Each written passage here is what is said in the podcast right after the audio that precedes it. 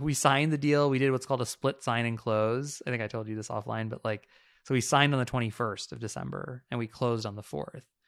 So imagine the most like anticipatory two weeks of your life. The deal is done. Like uh, uh, all It- we- thi- we hustled, this hustled. is I don't know if we're gonna run this, but this is the, the M and A version of blue balls. Yeah, I didn't want to say that, but yes, it, it's just like, oh my god, is it gonna like it's gonna happen? It's like, yeah.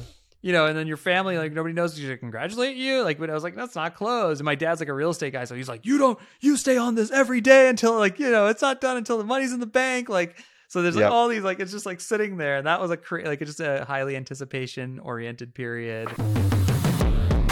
What's up, everyone? I'm Alex Lieberman, Yo, this is Jesse Pujji. and this is The Crazy Ones. Okay, I'm gonna start with something. I have a little surprise. Oh. Tell me if you can hear this.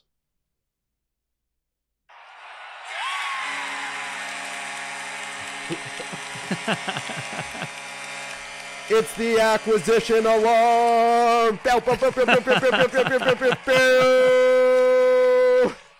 woo woo! Ladies and gentlemen, welcome back to the Crazy Ones. My co-host Jesse Class A Crazy, officially sold his business Ampush after what, 13 years? Thirteen years, 13 overnight success. Thir- yeah, the 13 year overnight success. Congratulations, man.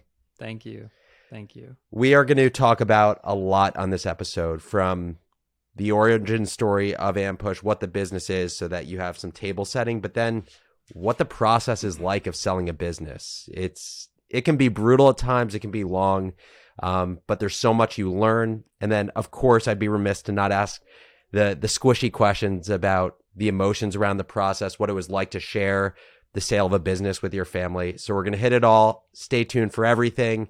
And uh, welcome back to the crazy ones, everyone. Okay. So you sold your company. I saw pretty funny. I saw the the uh, announcement on Google, I think, before you saw it. I, know, I was just gonna tell you, you were the person who told me that it got announced. it's so ridiculous. Did you didn't have lesson number one of selling your company.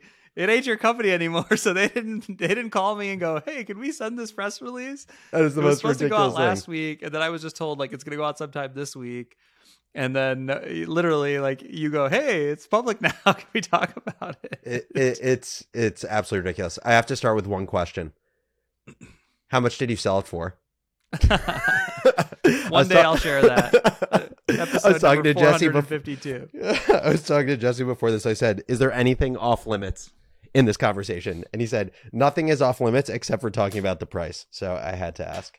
Um, I think the, I think the pertinent detail is like it was a very good outcome. It was it's like life changing, and it's Yeah. sort of it is the moment I think I dreamed of uh, as a twenty something. You know, yeah. How old were you when you started? Do you remember the exact age? Well, here's a funny story. So the name Ampush, you know this, but the audience might not know this. It's it's the first two letters of the founder's last name. So Chris Amos, Jesse Pujji, Nick Shaw.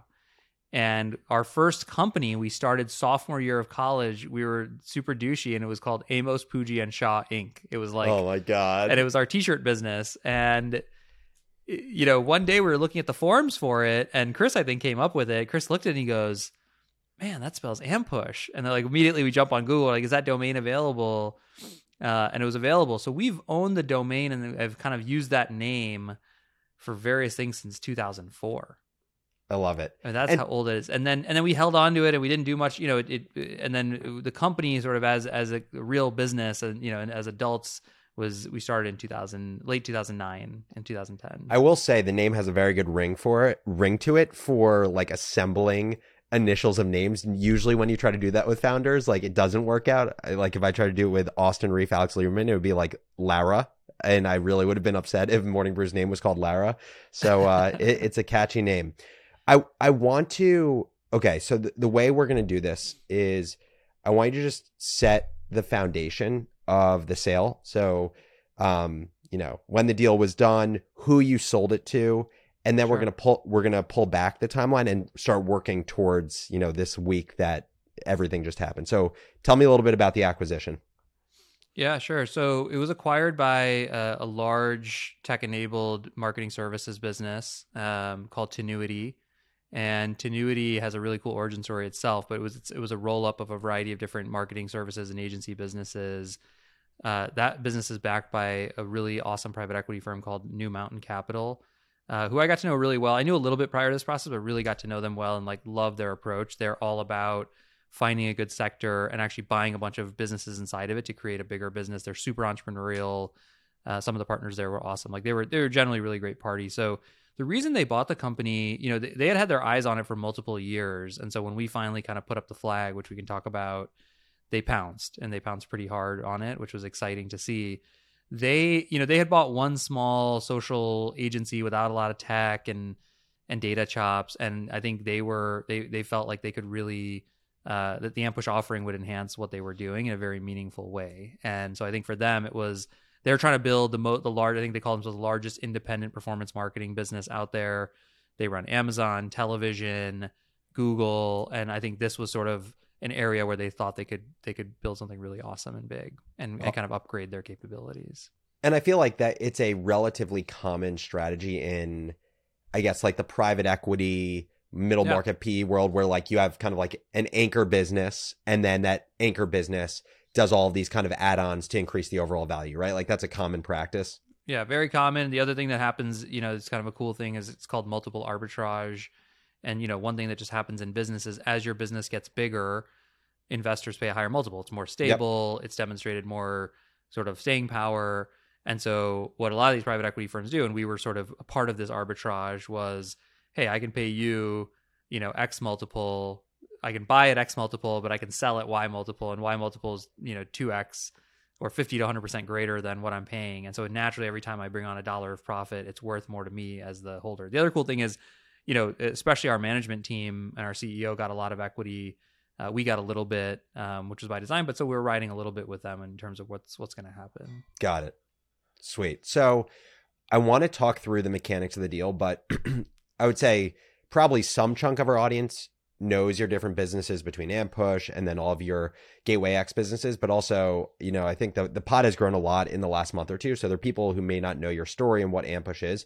So can you just provide context on what Ampush is, you know, when it started, what what the Yeah. offering was, so people can understand why a company would look to buy you guys? Yeah, totally. I, I'll, let me uh, take five minutes to tell the whole saga because I Yeah, think it's worth perfect. it. Um, just because I think you you will appreciate the whole wholesale more knowing what all has happened. Um, because Ampush is really, I mean, Ampush for me, and just to talk, you know, get the emotional a little bit, like it is the place I grew up as a business person. It's where I learned all the things I've learned. Everything I do, without a doubt, from here forward and from here forward, will be Ampush at its core in some ways, right? And it's it's just like the first of anything, right? It's it's the first child, the first love, Yeah. um, and it's also been multiple businesses. So I'll tell the story. You know, I, I mentioned earlier my my college roommates. All of us went to go work in like finance. We were in the financial crisis. Uh, Nick, one of our our co-founder, you know, one of my partners, he was going to a hedge fund in 2009, and he gets an email. I get an email or message one morning from I'm sitting at Goldman Sachs, and it says Blue Wave has blown up. It's down 40%. And I wake him up. He's in India at the time working at Morgan Stanley. And I'm like, hey, your hedge fund's gone. Like, and, and he kind of paused and he was like, you know what? I was like, are you going to, I can get you a job interviews. No big deal. We'll figure this out. And he's like, I'm going to chill. I'm going to see what happens. And so he actually, I think that was a big move for him. Without us, I was still at a job and Chris was at a job. And he said, I'm going to just hang out. And he like started kind of working on a project and then you know you'd call me every week for advice and then like you know as these things snowball i was kind of like i wasn't loving the job anymore. And you know w- one funny story is you know what glg is? Yeah, yeah, yeah. so it's gerson lehrman group. It's this expert network where like private equity firms and hedge funds can call experts. And so i told my firm probably in late 09 i'm leaving. I'm going to go start a business. You know if, if you leave for a reason like that they're very supportive. So they're like oh why don't you hang out for a few more months transition your work? What can we do for you so I was like, well, I want to just use GLG. G- Goldman has like an unlimited, probably million dollar a month subscription to GLG. And every day we had three experts calls with like digital No marketing way. experts. It was amazing. I mean, dude, you couldn't That is ask that is the better- most incredible hack. best hack ever. We got the sell side internet analysts to come pitch me and tell me like, what's the growing sector? And so we had a lot of support in getting it going. And we were really keen on bootstrapping. And I think I have this deck. I don't think I've ever shared it with you, but I will, which is like all about creating a really cool culture, generating cash flow, and then multiplying it many times over. And, and many times, like what Gateway X is today, that vision was was back in 2009. We had no idea how to execute it, but we wanted to find a business we could get going, we could start, and, and sort of multiply on top of each other. And so we heard from people. They say, "Oh, you're good with numbers, data. Go look at digital marketing." Okay, so a bunch of 25 year olds. We said, "Okay, we'll go look at digital marketing." We start poking around. We go, "We have no relationships. We don't know anyone." They go, well, there's this one sector called performance marketing. It's kind of like Wall Street. You spend your own money, and if it works, you make some money back. And if you don't, it doesn't work. So we're like, okay, performance marketing. we're like, uh, what's a good space to do this in? And at that time, just totally randomly, you know, Kaplan, University of Phoenix, online education was having this day in the sun because it was a recession. There was like this legal issue, loophole that they were taking advantage of. So we decided, just totally screened our way into this, meaning we, you know, no passion, was just like, we're going to start generating leads for online universities using digital marketing. We're going to arbitrage it. We literally bought AdWords for Dummies, start reading them. We had financial models and PowerPoint presentations, and we didn't know anything. We hadn't made a single sale. We, we for eight months we did this. The one funny hustle thing we did, you probably heard this story from me, is there was a company called QuinStreet that went public early on in us mm-hmm. getting going, and a friend of mine called me uh, who was a hedge fund guy, and was like, "Isn't this what you're doing? Like, this sounds really familiar." And, and, he's like, "Explain it to me." So I started walking him through how digital marketing works and how you buy a click and then you get a conversion. And he he was like, "This is amazing. This is so valuable." And like the light bulb went off in my head, and I called GLG back, and I'm and you know I used to be a customer. I go, "Can I be an expert now?" My my rate is five hundred dollars an hour, and I was like, "Are you getting questions about this QuinStreet company?" And they're like, yes, we are. And I'm like, great. And I, I start getting these calls for $500 an hour. And then someone goes, do you have more research or data? You know this space so well. and of course, I'm like, sure, we do. So Nick and I spent one weekend making a 50 page deck. I'll send it to you after this call, we can post it. Yeah, yeah. It's all about the online lead gen industry. And we started selling it for $5,000 a pop to hedge funds. And for a minute, we were like, should we do this business? Like, this seems like a way better business. So, anyway, we were we were doing a bunch of random stuff for the first you know eight months. Were you were you using that just to fund your business? Like, was it enough? yeah, we, actually... I mean, we the way we funded the business was the three of us.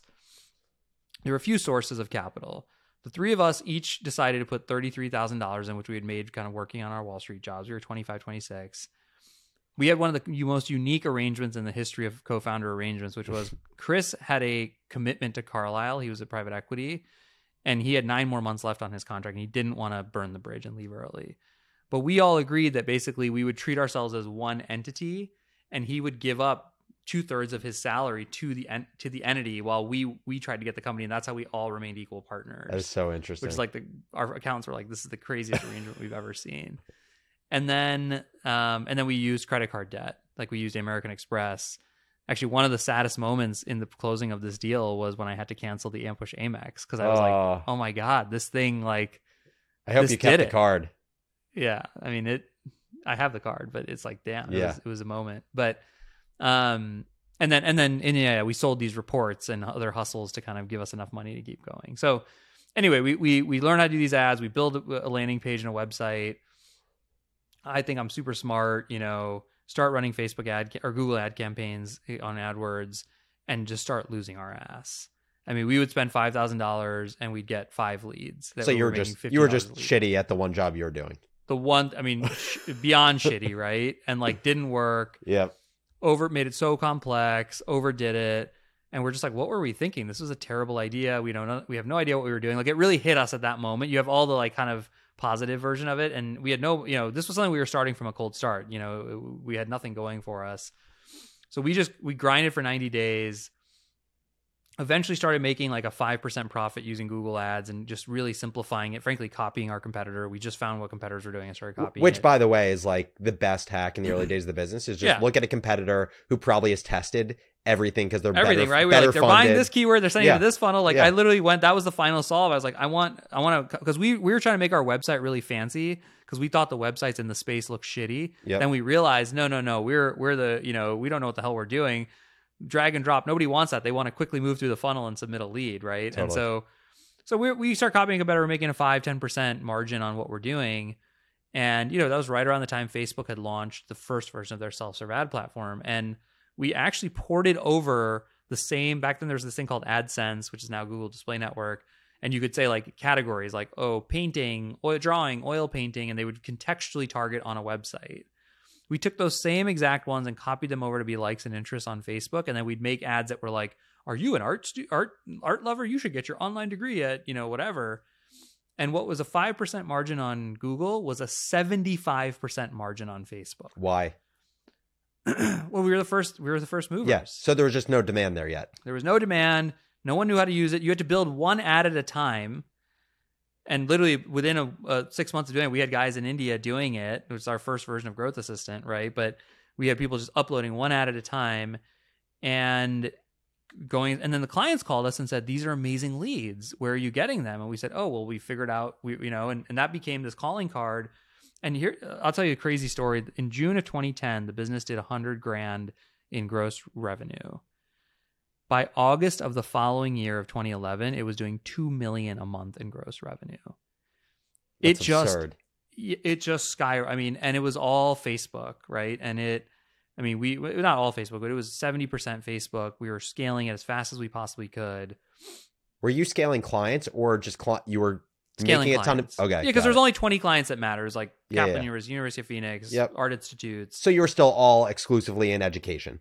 all in and expand yeah, Yeah. correct all, all exactly all in education um and growing that business really fast and then you know we started to get a little bit like the whole lead gen category performance marketing is a little bit skeezy like we'd go to these conferences we didn't like you know we just like this is not a space that we were proud of we want to tell our grandma about it. Like there's a lot of you're selling people's information. It just wasn't wasn't our cup of tea. But the business was making a lot of money. And and by the way it was you know everyone's listening like it was making millions a year in profit. And we were 18 months in and all coming from facebook. And we got you know a call from facebook. And actually really one of these serendipitous things where our account manager was this awesome woman named pat lai. And she moved internally at facebook from the account management group to the partnerships group and one of her mandates was go find companies that Facebook can partner with to build around their ads ecosystem. They can build software, they can build services. So Pat, I, I jokingly call her the fourth co-founder.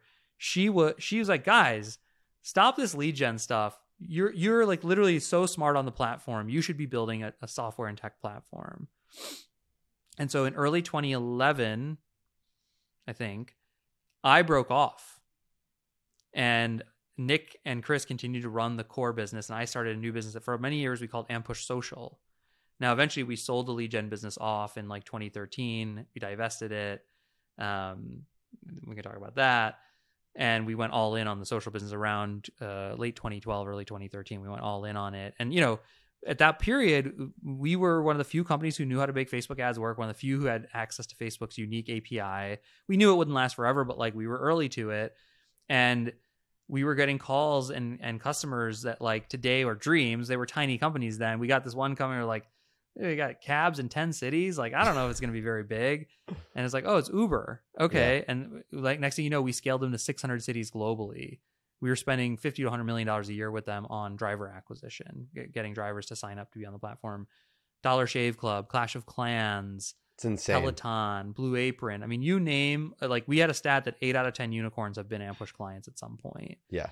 And so for us, it was, and you know, we originally wanted to be a SaaS business. By the way, nobody wanted to buy the software; they wanted services. We were bootstrapped. We didn't we didn't know SaaS service. We didn't know any of that shit. We just said, great, they need services. We're gonna. We started hiring young, really bright kids, training them on how to do this. Nobody, you know, eighty percent of Ampushers don't have a marketing and advertising background. We taught them from the ground up. The business grew, grew, and grew, and grew. And you know, 2015 came around. I was probably your age, maybe a little bit older, 30, and we were like, we're gonna sell. We're gonna grow really fast, and we're gonna sell. And we ran this process, and we ended up with a handful of of, of really good offers. Um, but in my mind, I thought we were gonna sell the business for nine figures. I was like, we're gonna sell it for nine figures. And how big was the business then? Can you say? Um, uh, probably shouldn't, but Okay. it was it, it was well. So what we'd been told uh, at the time, there was like companies like Rocket Fuel and and Marin Software that were trading we were billion dollar market caps in 2012 and 13 by 2015 16 they had gone down 80 90% Why? and so as somebody they were just they were just ad tech businesses that weren't they were sort of overhyped but when we greenlit ourselves the strategy we said we're going to grow and sell for a huge multiple basically the multiple colla- like didn't come in. Yeah. it was still life-changing money it was still bootstrap no outside money but one of my big lessons from that looking back on it was like i did not understand my emotions i didn't i was so sad and disappointed because I was like connecting myself to my valuation. And I was like, no, that's wrong. That's wrong. And I was, no, the market's never wrong, right? I mean, you go out and you, you say what it is. And so we ended up, uh, you know, everything happens for a reason. We ended up selling a minority stake to this really cool company called Red Ventures. And we actually gave them an option to buy the rest of the business for, you guessed it, nine figures. We, we literally like because in my brain it was so clear that that's what I that's the, that was my mark I'd created for myself. Yeah, stupid you mark. you Like, had to keep the dream alive. I had to keep it. That's exactly what it was, right? Yeah. And the deal with that was kind of a cool deal, by the way, like which is it was unique and maybe only very few companies would have done it. They bought you know a stake in the company, a 20 20 ish percent stake in the company. We gave them an option to buy the rest of the business at a nominal number, not a multiple. So normally you'd give an option to buy at a multiple. Totally. But we said no, nominal number, and the reason for that was it was a two year option, and we wanted we were going to behave as one company. So because they basically had all the incentive in the world to pump our EBITDA because they had a fixed price they could buy us back. Totally. at. And you know, so we signed this deal. We celebrate the first And year. what we year was that? That was in late 2015. Okay. There were all kinds of other learnings along the way, but yeah, late late 2015, and that was very close to an M and A style deal because they, you know, we'd done most of the paperwork, and you know what immediately occurred to us like a few months after it. One, we we made good money, and so that started this sort of reflection of like, what's the point of this and whatever, which we can talk about. But the bigger thing was we were tired. Like we had been grinding, you know, for five years. And we said, and now we said, now, now you have to change your business to try to fit the mold of this Red Ventures thing you did. And it was like, it was just for the first time, I was like, I don't really want to do like, I, I don't really want to do that. Right. And, and it was like, we probably had our worst year ever in 2016. Um, At that point, were you regretting doing the deal, or did you never regret it? hugely. I mean, eh, well, also because they were willing to buy the whole company, but I was so caught up on valuation. And we, the deal I described. Oh, so that was actually an option. They would have bought the company full out. Multiple, we had multiple offers to sell the company, just not for the number that Jesse Yep. Pujji's ego yeah, yeah. wanted, Yeah. right? Uh, his thirty-year-old ego, it's like, no, it has to be a bigger number, right? Yep. I'm worth, I'm worth this, and you're wrong. All you people are wrong about what I'm worth, right? Um, I, I didn't do coaching back then. I didn't know it. Like now, I would say, like, if I'd felt my disappointment and sadness, I probably would have made a clearer headed decision. I just didn't. It wasn't a clear headed decision, Mhm. right?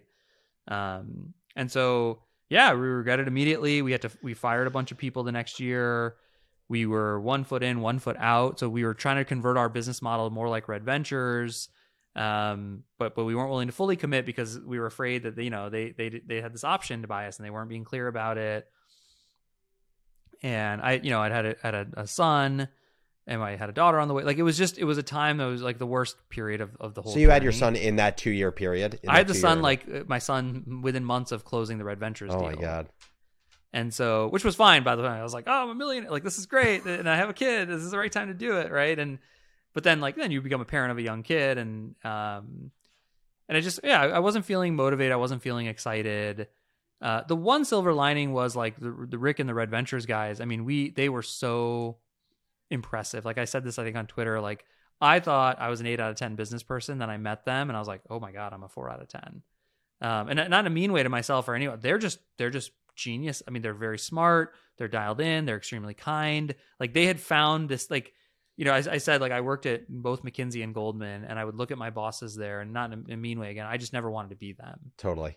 And Rick was the first person I'd worked with in my life who I said, I want to be that guy. Yeah, you saw day." that you saw the perfect formula, right? You saw it sounds like you saw Perfect the person formula. who like on one hand had this out of your brain that can like do laps around people when it comes to analyzing deals and math, companies. strategy, chess, right but then on chess. but on the other side someone who ha- like so deeply exhibits like empathy uh for other people and actually cares Yeah. about them and to find that mix is extremely yeah, rare. and is like so comfortable in his own skin. yeah right? And it's funny because I tell him these sometimes, like, "Man, I'm working on myself." He's like, "Well, you know, I I I was in a plane crash, I almost died, so I kind of have a cheat code."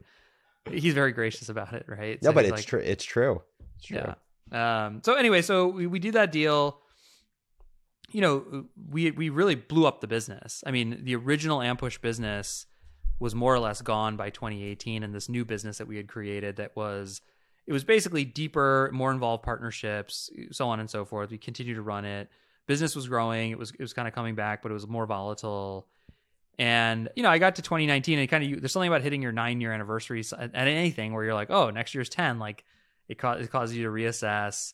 And I had started coaching in 2017, 18. And one of the big things is like finding up the thing that really truly lights you, zone of genius. Yep. And I love, you know, I knew that I wanted my my why that I talk about is wanting to help other people learn and grow to be the best versions of themselves and using entrepreneurship as the way of doing that.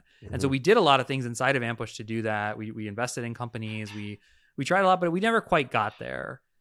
And so I think it just became clear that like I couldn't run Ampush as the CEO while also trying to like live that purpose. I just wasn't able. I tried it for multiple years. And that's really what led me to go, okay, I'm ready to kind of transition out. And actually at first we were gonna we were gonna use Ampush as a as a hold holdco platform. It was generating a lot of cash flow.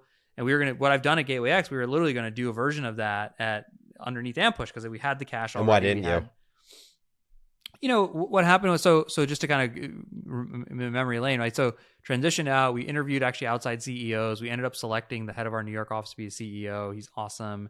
He knew the culture. He was the he was the one everyone wanted. People cheered when we announced it at the company wide meeting. The company wide meeting to announce it and our offsite was february 20th of 2020 uh, you may know what happened a month later right the world shut down right so all of a sudden the world shuts down I was I moved back to St. Louis after ten years uh, in the Bay. That was also part of my plan pre-COVID, and a part of me stepping down and, and not being CEO. And we just took some time off. Nick and I took some time off, and I think we got back together. And basically, between us two and then Red Ventures, who's an investor, and John, who is an important stakeholder, they're just people didn't want to do that. There wasn't alignment around doing Mhm. that. You know, he he was running the company now. He was like, I I, I need my cash. I want to you know manage it. Red Ventures was like, guys, I don't want to be Jesse's playground.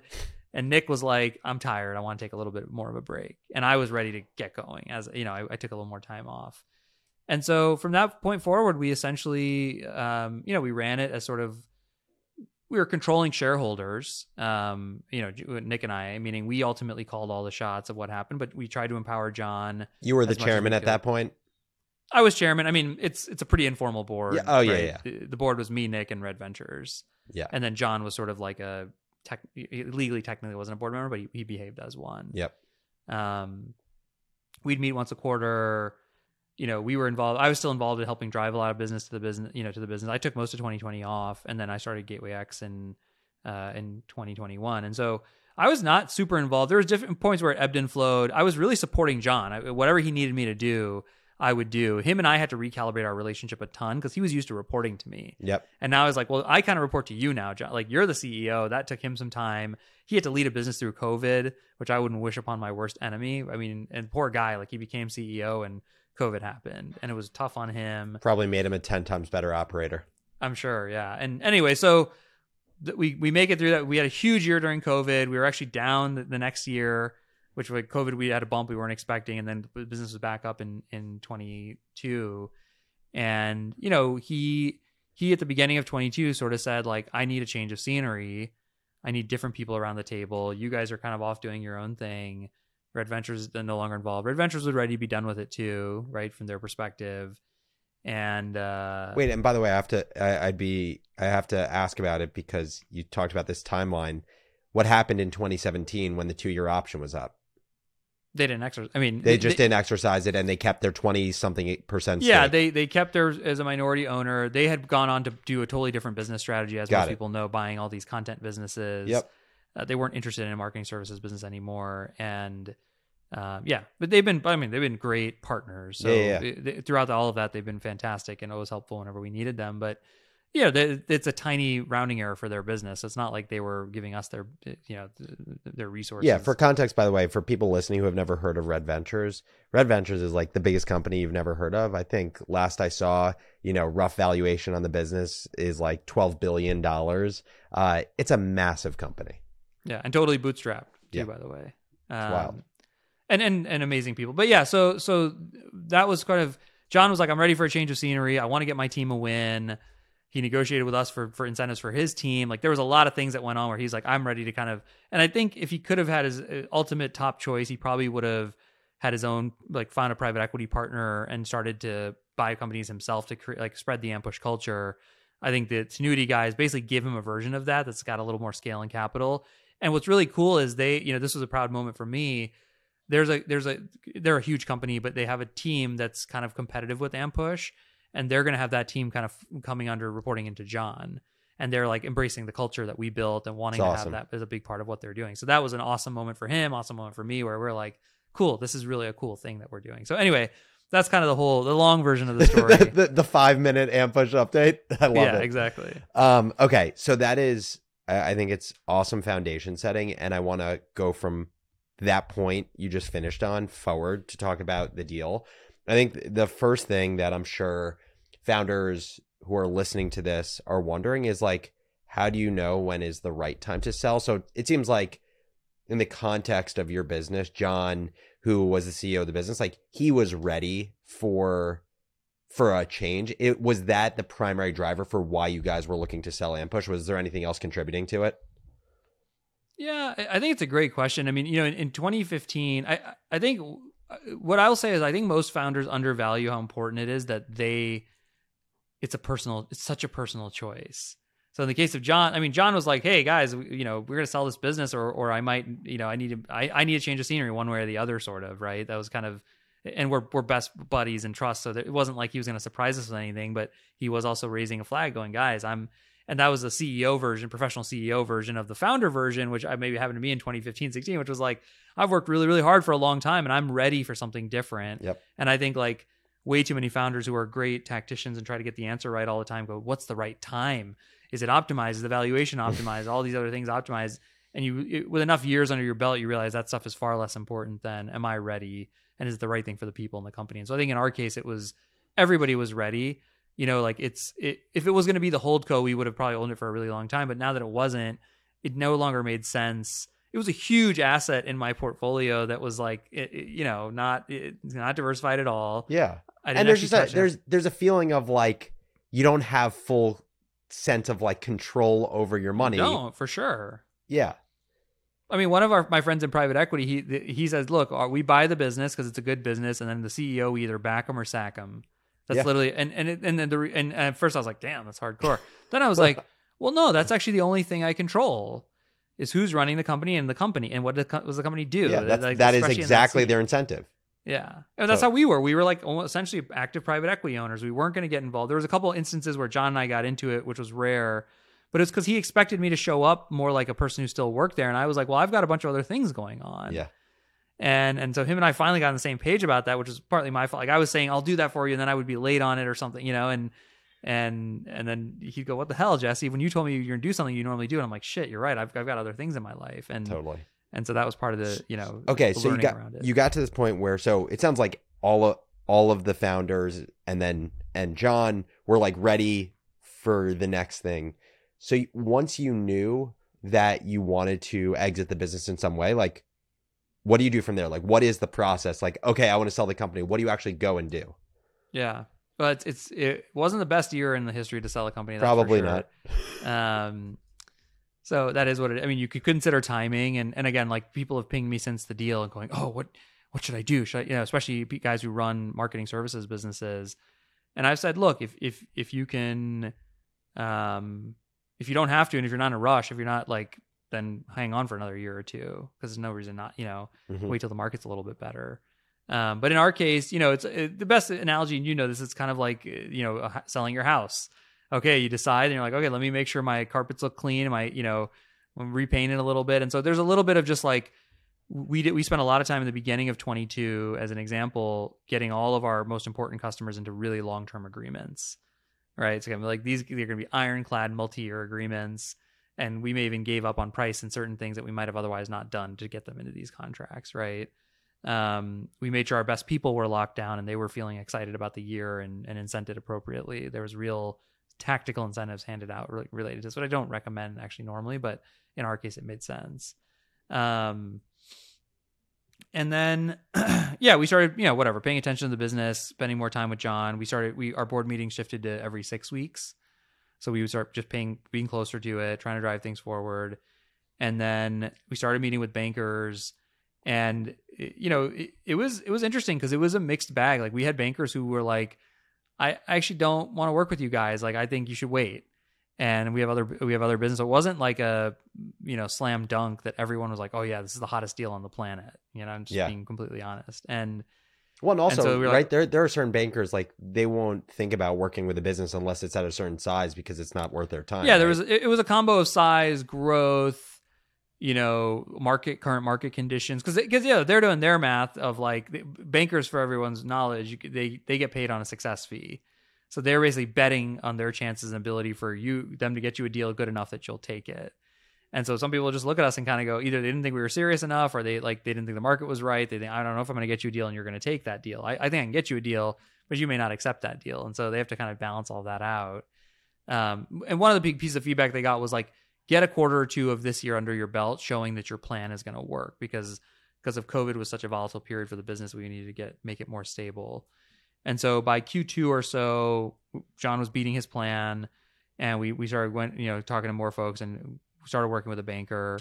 Um, and you know, you by the way, just another thing is you, you're not.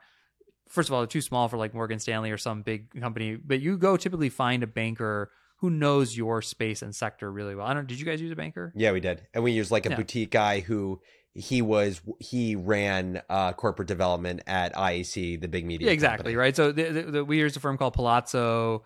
They had been at previously at other media related firms. Like they, they knew this space really well, right? Yep. They could tell, talk to us about our business, and what the buyers wanted. And, you know, when we ran the Red Ventures process, we didn't use a banker. And I actually think it was a mistake. Um, it was again, me and my ego being like, I can get us a deal. No, and I did get us the deals, but yeah, it's not worth paying them the fee. I I can just like that's do it exactly what I said yeah, in totally. 2015. Yeah. And the work part of it is okay. I think there's a lot of leverage, and I think they can say things and do things you can do that you just you can't do in a in a buying and selling process. And they and they help create leverage. They make everyone uh, behave more seriously. Which if, if if it's just me swashbuckling, like they're like, oh, we'll call you next week. There's a banker, they're like, this thing is happening. So if you either want it, you get involved. So that helps create leverage of multiple parties getting I involved. feel like it's also just hard for you to be a hard nosed negotiator with the the company that you're gonna then be in bed with after exactly, they buy you. Exactly. So there's there's Yeah. a lot of value there. Um, we started marketing it in late August. Um, it was pretty fast, honestly, and and I think I think they, there were you know things moved very quickly. So late late August, we were a known quantity that helped. We've been around forever, right? So it's not like no one was wondering who's this random company. It's been around 13 years, right? And and so they knew us. So we went in, had a lot of conversations. I think you know there were a handful of, of interested parties who got serious and put together like written terms to actually give us real things. And then I think the folks at Tinuiti New Mountain, they wanted the business. They were pretty, they moved fast and pretty aggressively. And again, just like when you're selling your house, yeah, maybe it's this other guy's offering you a little more money, but you're not sure they're going to have the cash in their bank account, or there's other issues you have to kind of sort through. And then there's one guy who goes, I'll buy it all next week and all cash, right? And so that's another big thing founders forget is certainty of close. Yep. Uh, Is the person going to actually get the deal done, right? And there was a whole span of there's PE firms, there's th- these guys were backed by a bigger PE firm. There's like random founder led companies that there was a public company. Like there's all these different kinds of companies, and you're like, ooh, who's going to be the best? What's the best fit? You know, it's also in our case, unlike a lot of cases where you're the founder CEO, we weren't going with the business. So we were a little bit, we were like, get the deal done, get the right numbers, what kind of economics are coming to us. But we also carved a lot out for John to go, hey man, you're gonna you decide.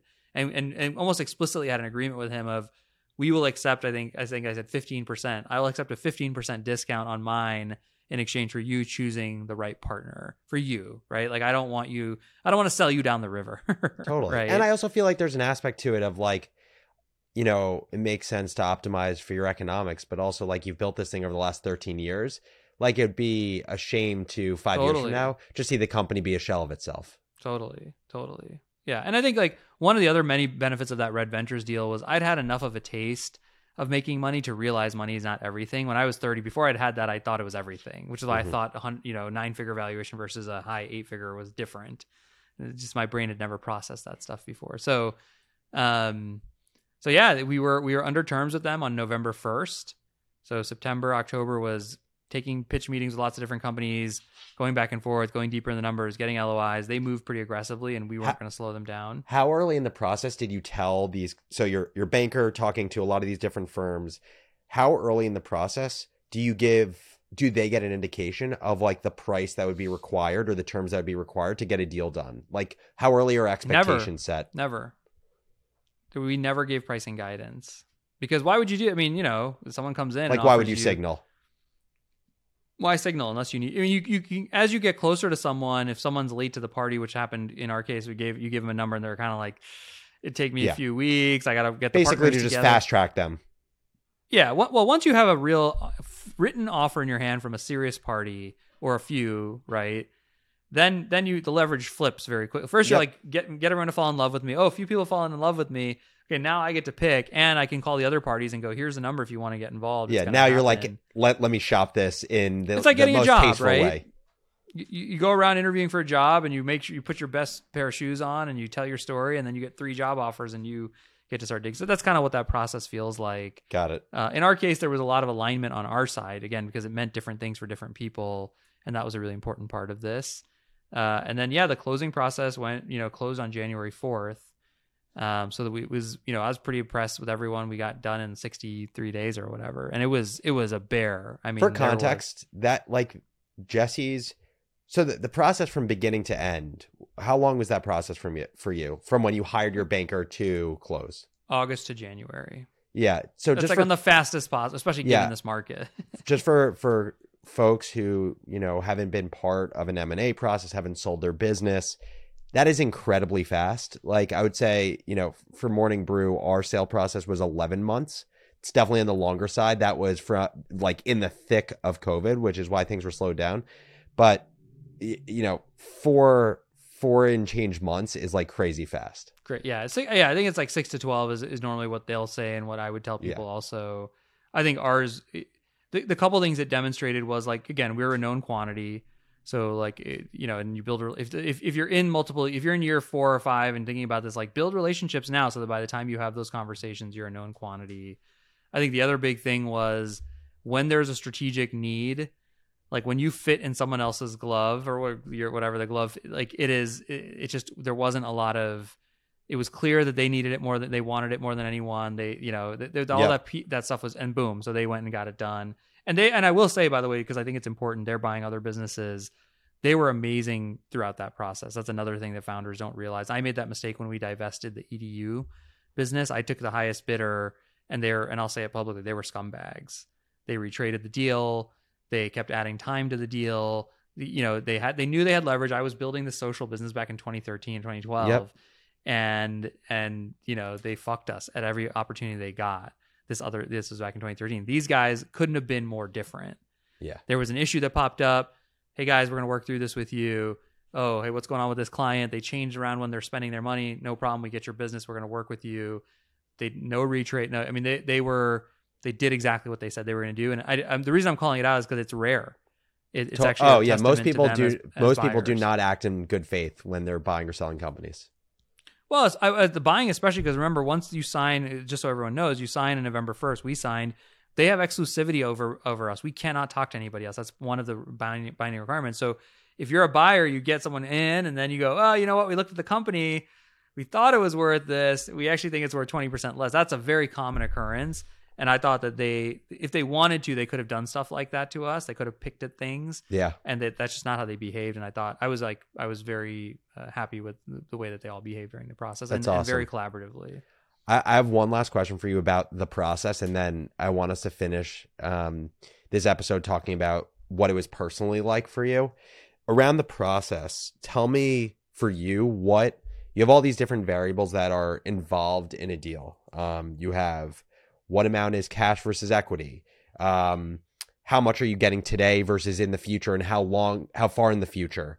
Um, who is the partner? What is their goal with why they're acquiring us, and how much autonomy will we have? How much will be our vision versus their vision? I'm sure there are other things uh, that also go into the process. How did you in your in your head prioritize these different variables and what did you optimize for? Yeah. Um, I think the number one thing for me uh, was cash at close for me and my family. You know, I I, I wasn't running the business anymore. I don't control a lot of what's going to happen if there's an earnout or anything else like that. Um, and so I was like, all right, like what what am I taking home when this thing closes? What am I giving Yep. up? And one funny surprise, by the way, in the process, it, it, yours, it- you know, the the previous time I'd done this, like lawyers and accountants, they all obviously turned to me. I was the CEO and the founder.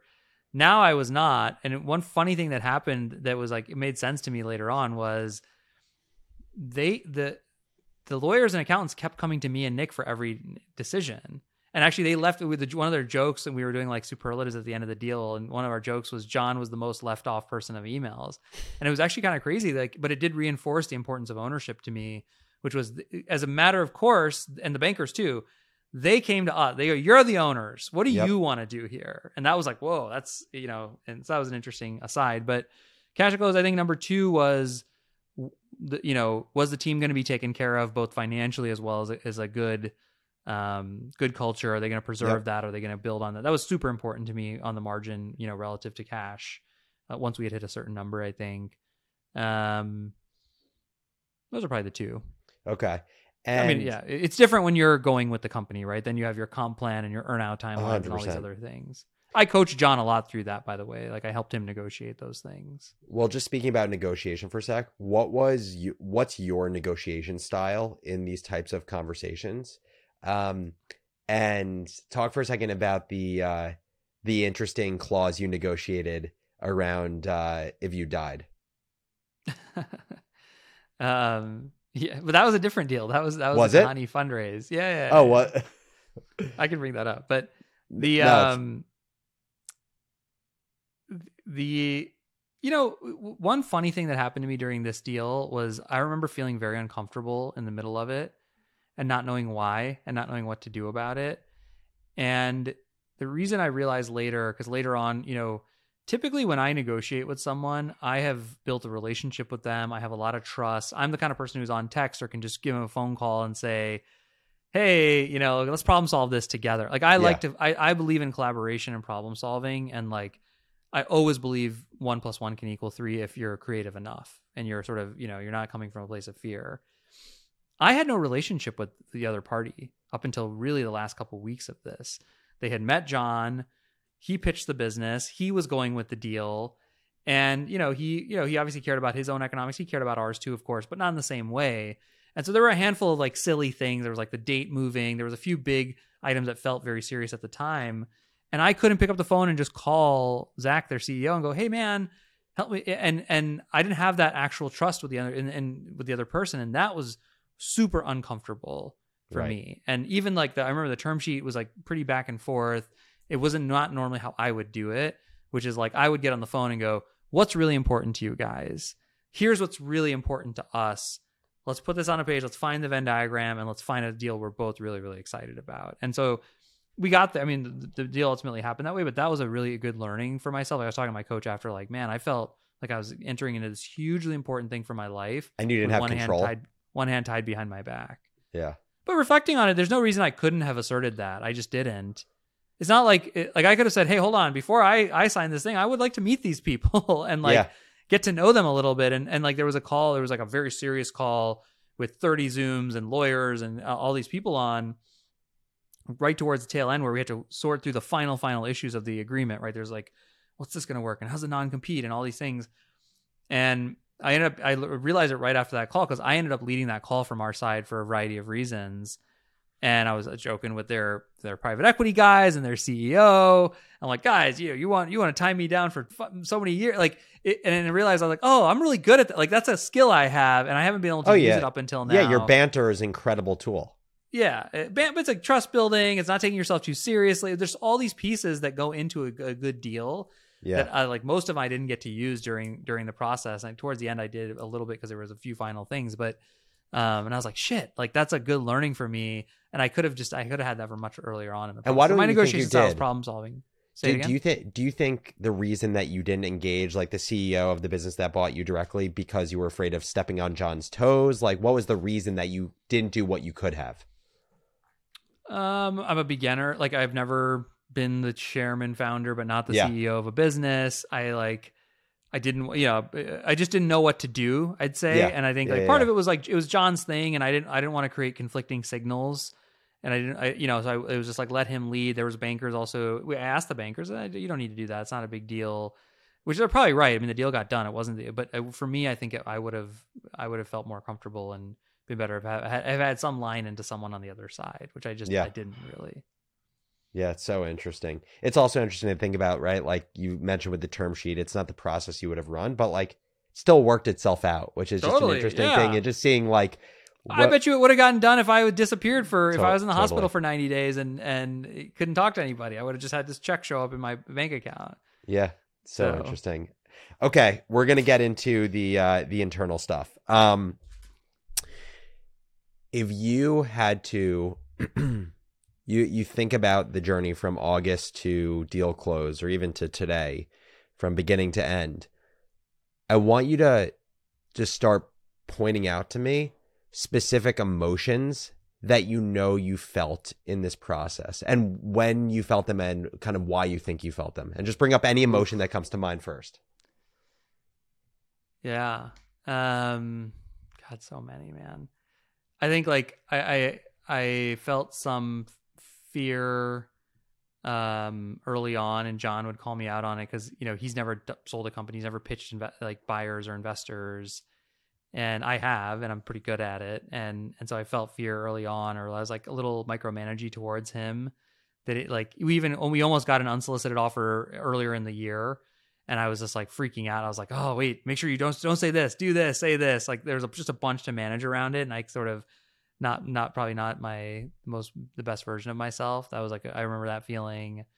Um, there was uh, I can't talk about it, but there was one buyer in the process who was like such a cool buyer, um, like such a well known brand name company, and um, they- you know I don't think they were the right buyer, but but they it would I felt a lot of pride that they took a long hard look at the company. I felt really really like that's that's super. you felt like a badass Yeah, I felt like a badass, um, and proud of the culture and proud that it like it wasn't like they took a look and like ah we're good. They they spent you know hours, uh, days with the team and were waffling and and half the people who didn't do the deal call me and say oh we should have done this you know. So it was like it was a cool one. That's awesome. At some point I'll share it and and um that was pride. I think like a ton of excitement and gratitude for John and the team when when we signed the term sheet. Um, because you know that's as you know from the process, like that's the moment it really gets real. You know, like it's a, at that point you're eighty percent to close, right? You're very Yep. likely, and so I felt a lot of pride uh, at that point. There was a lot of fun during the process. So we we like our my long term VP of Finance and HR became the COO of Ampush. Then she actually left. She left like a year and a half ago. She went to be the CEO of another startup. Didn't work out, and then we convinced her to come back to help lead this deal. that's awesome Um, so she was back, and then me, Nick, and John, and we were like, it was very Last Dance vibes. Like it was like, yeah, this is it. We're calling each other, we're texting, we're figuring it out. Like there was, it was just fun. It was like really fun. Um, I also felt a lot of gratitude for the people at Kahani Growth Assistant. Like they were, you know, they were helping me. It, it took a lot of my time, and more than my time, it took a lot of my like mind share, uh, for somewhat obvious reasons. Um, there was a couple of like periods of frustration. Like the, the biggest one, again, in retrospect, is not a big deal, but you just these things are so tense, right? Like we we were ready to close the deal, and they said let's close the deal in December such and such date, and then like three days later they said never mind, we want to close in early January, and we just it was fear and frustration. Like what what what do you mean? Are they looking at another deal? you were I just ready my- you were just ready for it to be done well, it was just well, no, it was more fear. Like, are, are they giving themselves optionality to look at a different deal? Are they are they cooling out? Are they like what's going on? You don't really know. yeah And it's like I called my buddies in private equity. I go, this is what happened, and they they weren't reassuring at all. They were like, yes, it could be it could be the reason they're saying. It could be they just need more time and they don't want it to show up in their financials for a year, which is like the stated reason they want to give more time to communicate it internally. Very reasonable reasons. It could also be they found another deal they like more. It could also be this. And these private equity, I'm like, fuck, this is scary. Like, what? We, we've spent so much time and energy on this. There's a lot of fear there. it's also just such a good illustration of like when when you are fear, feeling fearful in any of these scenarios it's amazing how good our brains are at story making and also how off the majority of the time the simplest story is the answer but like how good Yeah. we are at creating stories that are go to the extremes of painfulness It's also, by the way, but back to my whole thing of not having a line into the other side and not having trust built. It also, for me, was a signal of that was lacking. Because again, when I've done deals in the past, if I actually have human trust with another totally person, and he goes, you wouldn't "Jesse, worry about it I get it. You feel a little worried. Tr- like on my honor, and I could even I would I'm by the way I'm a very candid person and I'm very okay asking uncomfortable questions. So I'd be like, dude, are you guys looking at someone else? I would have that conversation with the other side normally, right? Right, I but you didn't. You couldn't do there that a banker, there was a. CEO, like you know, there's all these other people there, and it made it harder for me to. But it was a good, it was a good point out. Um, you know, we signed the deal. We did what's called a split sign and close. I think I told you this offline, but like, so we signed on the 21st of December and we closed on the 4th. So imagine the most like anticipatory two weeks of your life. The deal is done. Like all It- we- thi- we this is. I don't know if we're gonna run this, but this is the, the M and A version of blue balls. Yeah, I didn't want to say that, but yes, it, it's just like, oh my god, is it gonna like it's gonna happen? It's like, yeah, you know, and then your family, like nobody knows you should congratulate you. Like when I was like, that's not closed. And my dad's like a real estate guy, so he's like, you don't, you stay on this every day until like you know it's not done until the money's in the bank. Like so, there's like Yep. all these like it's just like sitting there, and that was a cra- like it's just a highly anticipation oriented period. It kind of like a just uh, preoccupied, you know, Totally. like every day is preoccupied. And then I flew up to New York for the deal to actually close. And that was like the night before me, John, and Nick got dinner, and there was just like tons of appreciation and gratitude. And you know, their their wives came, and there was just just like really, I think you know one of the things I'm proudest of us as a group is this is something my coach really introduced. He's like, you know, typically when you go through like a salary negotiation with someone or a challenging situation, like everyone basically prices in that you're going to hurt your trust with that person a little bit. I'm going to piss them off a little bit, but we'll get to a place. He's always like, no, how do you get your trust to go higher through a process like that? yeah, How do you love each other more and trust each other more? And actually, when you reframe it that way, you do things very differently. And so that was like, I felt like we all came out of it feeling more gratitude and love for each other. Um, you know, there was a, a really interesting, well, actually, I think it happened around then. Like, there was like, it was weird for me and strange, I'd call it. And it made me feeling like I, I just being totally candid, like a little bit um, under acknowledged or lost in the process because I was I'm just so used to being the man, like the guy in the middle. Like when it's Jesse, he's Jesse Pujji, he's this guy, he's gonna be the guy everybody falls in love with, and nobody gave a shit about me. I was just like shareholder A to, to like Yeah. just John was the man and the team, you know, and which by the way I love, uh, but there was a part of me that was like, well, what about me? You know, like there was that definitely a part very of me rational. that wanted, yeah, that wanted the glory of of, and then part of also the glory of like, hey, I ran this business for ten years. Yeah. And this guy, you know, these guys ran it for like I you know, what about me? I built this thing. So there was definitely a little bit of that and wanting it ultimately came from I think from Nick and John of just saying like acknowledging me going, Yeah, like dude, we know. We know that you were critical to this. But it was definitely uh that was a feeling as we got towards the end of like, you know, of wanting to be acknowledged or wanting to be uh get get some credit for it, which is, And- which is and- hard and to I admit, but true. No, and I I think it's such a natural thing. I'm just curious if you can, from your perspective, identify why you want that validation. Like, what do you think was the root of like why you want to be recognized for that? I don't know. I, that's a good question. I mean, I think I worked my ass off for it. Yeah, Um, I think I feel like I, you know, one of the downsides of the three co-founder structure from early on was always like we were the founders, and I think like, yeah, at different times if I felt like I was without me it couldn't happen, and and I wanted someone to say that. I don't know, just like wanting to see be seen, maybe, just like th- anybody wants that. I, I can imagine also like again this this identity for you as an entrepreneur and a business builder is like so core to who you are. Yeah. If yeah. the, if there's anything, Oh, that, and Ampush was so core to who I. I mean, I think I wore T-shirts publicly, kind of like like some founders do for five years. And if you saw me externally at a conference, I had an Ampush T-shirt on, totally. and I remember I hadn't worn one during the like post CEO phase as a part of changing that. And then I was like, wait a second, like this is you know the other funny thing that happened to me, Alex. I don't know if I told you about this, but like you know I I stopped being CEO and I left San Francisco in the middle of COVID. And so there was never the party. There was never both personal and business party of goodbye, Jesse. There was never there was like an all hands on, on Zoom or something. yeah, but it was, us more like the Irish exit. of, of running a company. So I felt there was like this missing closure.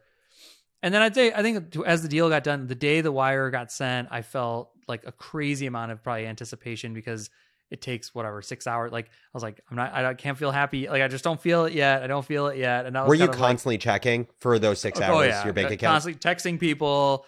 Like the bankers in the middle of it wrote us a note like, "Hey, did you guys get your wire?" I'm like, "Wait, does that mean you got yours? Like you got paid before?" Like, so there's like this funny process. Like, where's the, where's the money?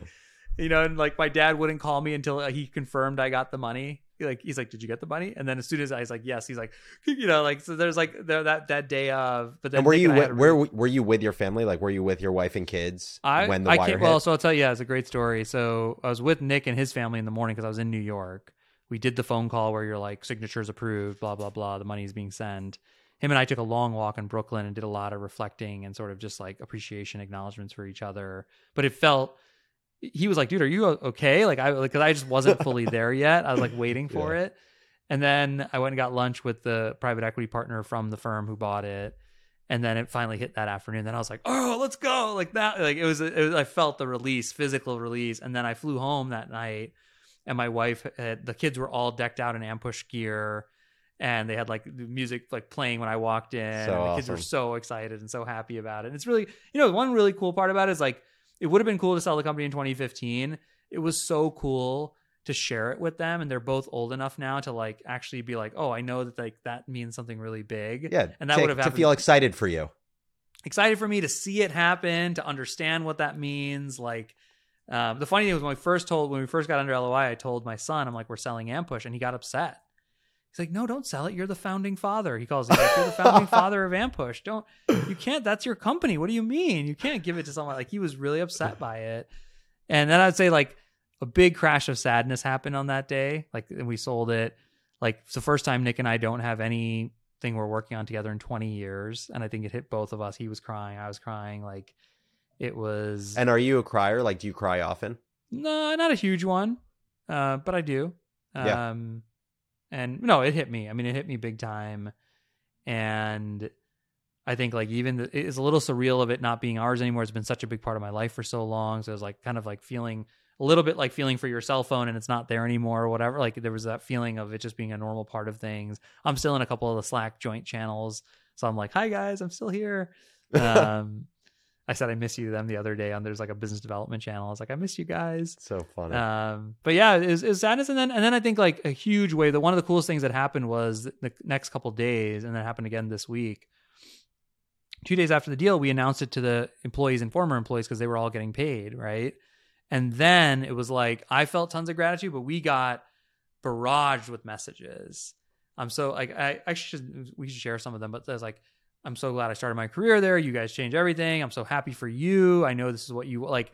There was hundred. I mean, we had a huge alumni base and all these people pouring in.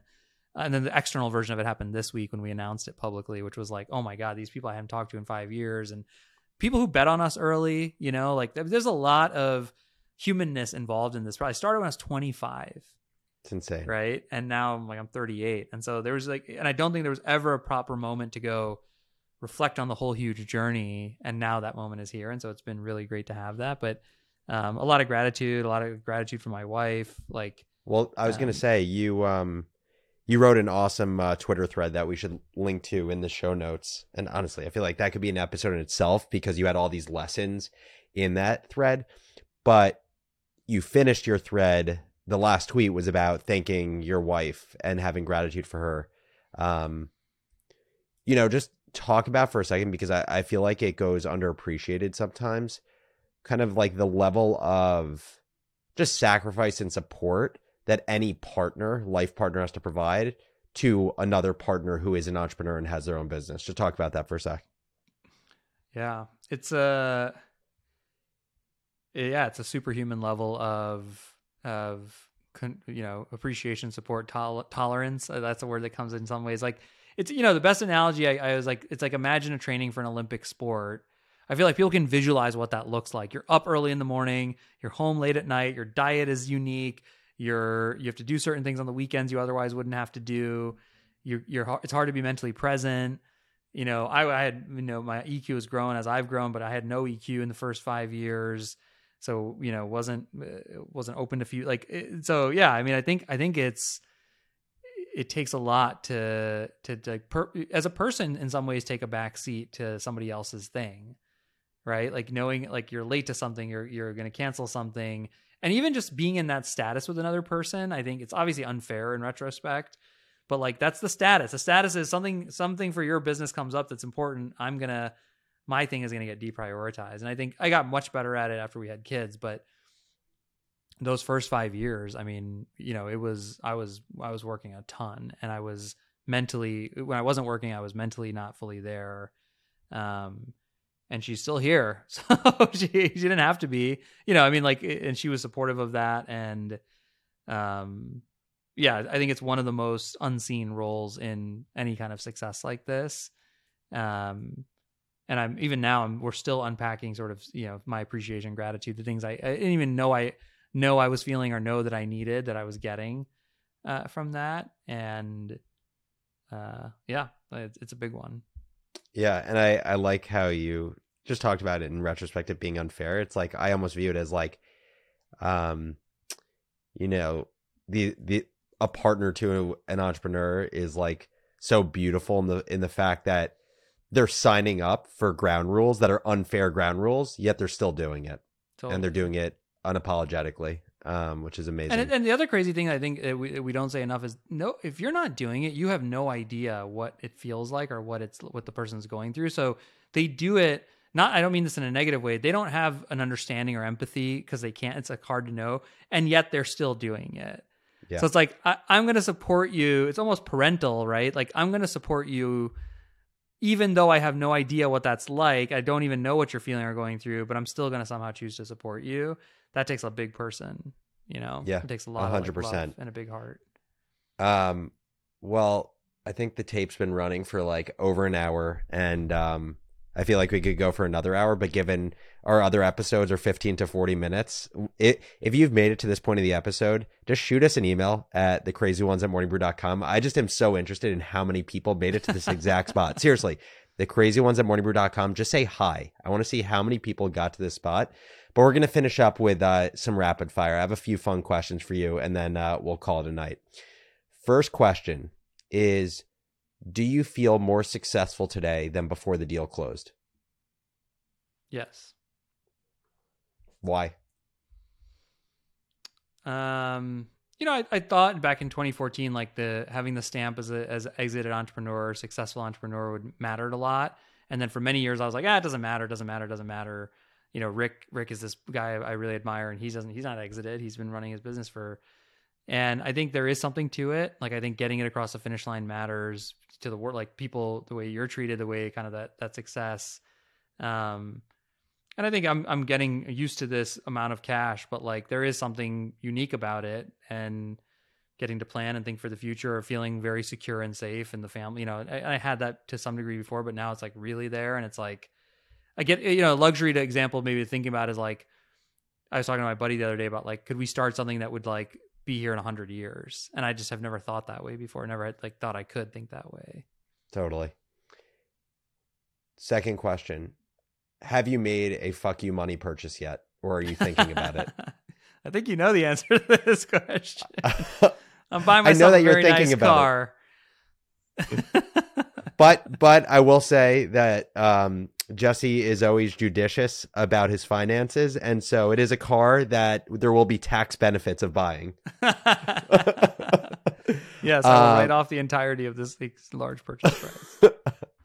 um, And I, I got the dealer to come down 23 grand by calling around. I called around the country and I found uh, I created some leverage. So there we go. Yeah, you're gonna be you're gonna be the grandpa that's going gas station to gas station uh, when you're older, seeing which one's selling uh, a gallon for a penny less. My grandpa does that.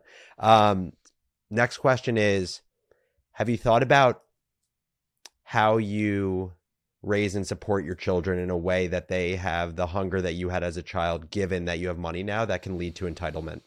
Mm. I've definitely thought about it. I don't know that I have any genius answers to it. I mean, I think I, I'd, I'd love for them to have the motivation. I mean, I've spent a lot of time on motivation, but I'd, I'd love to have for them to have as much or more motivation than me. But I think one of the issues with the premise of that question is like my motivation came from like maybe seeing hard immigrant parents, and, it, and we talk a lot about the fear mm-hmm. motivation or the chip on the shoulder being the driver versus a like love or desire oriented motivation where you're actually trying to go do something interesting and compelling. And so in my perfect world, they'd be more motivated or as motivated, but from a different place. Um, my my son is very inventive. He comes. I mean, he curated like a widget toy the other day with Legos. He and I want him to be able to pursue that with reckless abandon because he likes it and he wants it, not because he has to or not because he feels the need to be, make money. and I think he will ultimately. But I, I think, and my daughter's insanely creative. I mean, she tells entertaining stories at the age of five that you know, and so like I want her to be able to pursue that, assuming that's what they choose and want Totally. to pursue as people. So I want them to be motivated to be. I want them to be enabled and motivated to do great things because they want to and they're drawn. You know, they're drawn to it, not because not in my opinion. My reasons were like I wanted to be rich because I like you know, I saw my parents struggle and and wanted to be a business baller. Like it was just a very different motivator, is a different motivator. Um, I think I think the biggest thing is like, you know, there's not uh, uh, like some of the thoughts in my mind is like I'm not there's not going to be a lot of free money given between me and them.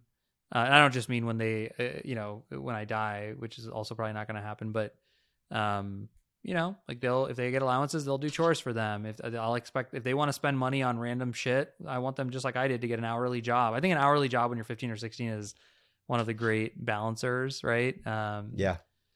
So I, I I don't think there will not be a lot of like here's your credit card, you have a budget and allow like that that that just won't happen. Regardless. Yeah, they're going to work for what they earn. Yeah, exactly. Yeah. Makes sense. Well, it's it sounds like kind of the north star there is very clear, and you want them to to feel this love based motivation for the things they do. As you get a better sense of like the tools and the language you use in your life to to try to guide them towards there, I'd love to to do an episode where we kind of really unpack what is the playbook because I Yeah. you know not that it's a very common challenge, but I think it is a very real challenge for a group of people that that experience it. Um, last question for you, and then I promise we're done. What's next? Yeah, it, one of the benefits of, of the way we did this for us was Nick and I acknowledged this was like we thought about selling the business in 2020 when we decided to come out of it, and we probably you know we would have just been finishing an earnout right now or something like that, and instead we kind of got the benefit of we took time off, and then we've both of us have started new things and we're working on new projects. So I I have my hands full um, with all the stuff I've gotten going, which which you know, multiple three companies have started, the venture studio. Um, there is a part of me, even before closing the deal, who wanted to reduce the time on my calendar a bit. You know, we've talked about my schedule and and, and bring that down a little bit. And so I think that still holds a little bit. I'm curious to see. I I'm uh, like not trying to over control how I will respond and react to this. At the moment, I'm like, no, this is I'm building Kahani, and there's this going on, and you know, these things are getting off the ground. I have I still want to build this venture studio. I still want to work every day, um, and build some cool something really cool that I'm really proud of. I I suspect there will be some edits and adjustments as I go. Yeah, one example is like, can I use some of my talent and capital to build again something that's just for the benefit of humanity versus making more money? Like that's again a question I don't think I would have even asked a month or two ago. Um, I told my my coach was asking, I was like, I think I will do l- things less because I feel like I have to and more because I want to. And I don't mean that in a big way because I think in the big way I'm doing what I want to, but I mean like um, like I'm the key sales rep for Kahani right now. Like Right. I take the sales calls, and I I like it to a degree. But it's like you know what? Like maybe we should hire a person to do that so I could get like seven hours back on my calendar. You know, it's Yeah. like so there's stuff like that where I think I'm doing them from the more foundry need to get this done thing that I think I'll probably have less tolerance for. I love it. Well, uh, you know, I'm I'm incredibly appreciative for you walking through the journey and also kind of what the what the emotional experience was um, for the 13 years that was building the business and the reflection um, on selling it um, because i mean i think you painted such a, a good picture of kind of this rainbow of emotions that founders experience and i hope our listeners found it valuable. And you know i know as uh, you know a friend and i look to you as a mentor i've learned so much just from your process of building your businesses and you know just another notch on the belt um, and i know there's many more to come Yeah, thank you. You know, the one thing I, I end on is eh, with the benefit of this many years and this kind of view of hindsight, the people are really the only thing that preserve through any of these things. And of all walks in life, like our biggest clients are, you know, who at one point took the business in house and churned, they're still my friends. Um, you know, our some of our employ like a lot of our employees part part I've been going back and forth with all the partner managers at Facebook who got us to be in the special program like those relationships endure beyond any of this stuff um, and it's just a reminder to everybody and myself of like that's also why they should be the most prized and prioritized part of any of these things but it, it's so true. Like it's just none, none Ampush doesn't matter anymore technically to me, right? There's, the numbers don't matter. The none of it. It's not mine anymore. But Yeah. all of these relationships and people are very much a part of my life, and and it's just a really important thing to remember um, for anyone listening. Hundred percent. And on that very similar note, if you are a listener that is still listening to this episode after uh, an hour and fifteen minutes of us bantering about um, the journey that Jesse's experienced over the last thirteen years, we thank you. And I just have one last ask of you before you sign off for the day and wait until next week's episode of the Crazy Ones, and that is shoot us an email at thecrazyones at morningbrew.com and just say congratulations to Jesse. I want to see how many congrats we get for uh, for Jesse because what he's accomplished is awesome, and it'd also be cool to just meet more people in our community, see how many more crazies there are out there. Thanks everyone for listening.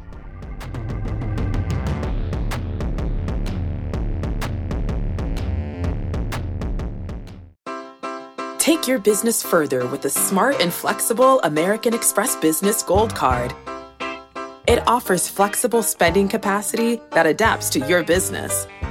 You can also earn up to $395 in annual statement credits on eligible purchases at select business merchants. That's the powerful backing of American Express. Terms apply. Learn more at americanexpress.com slash.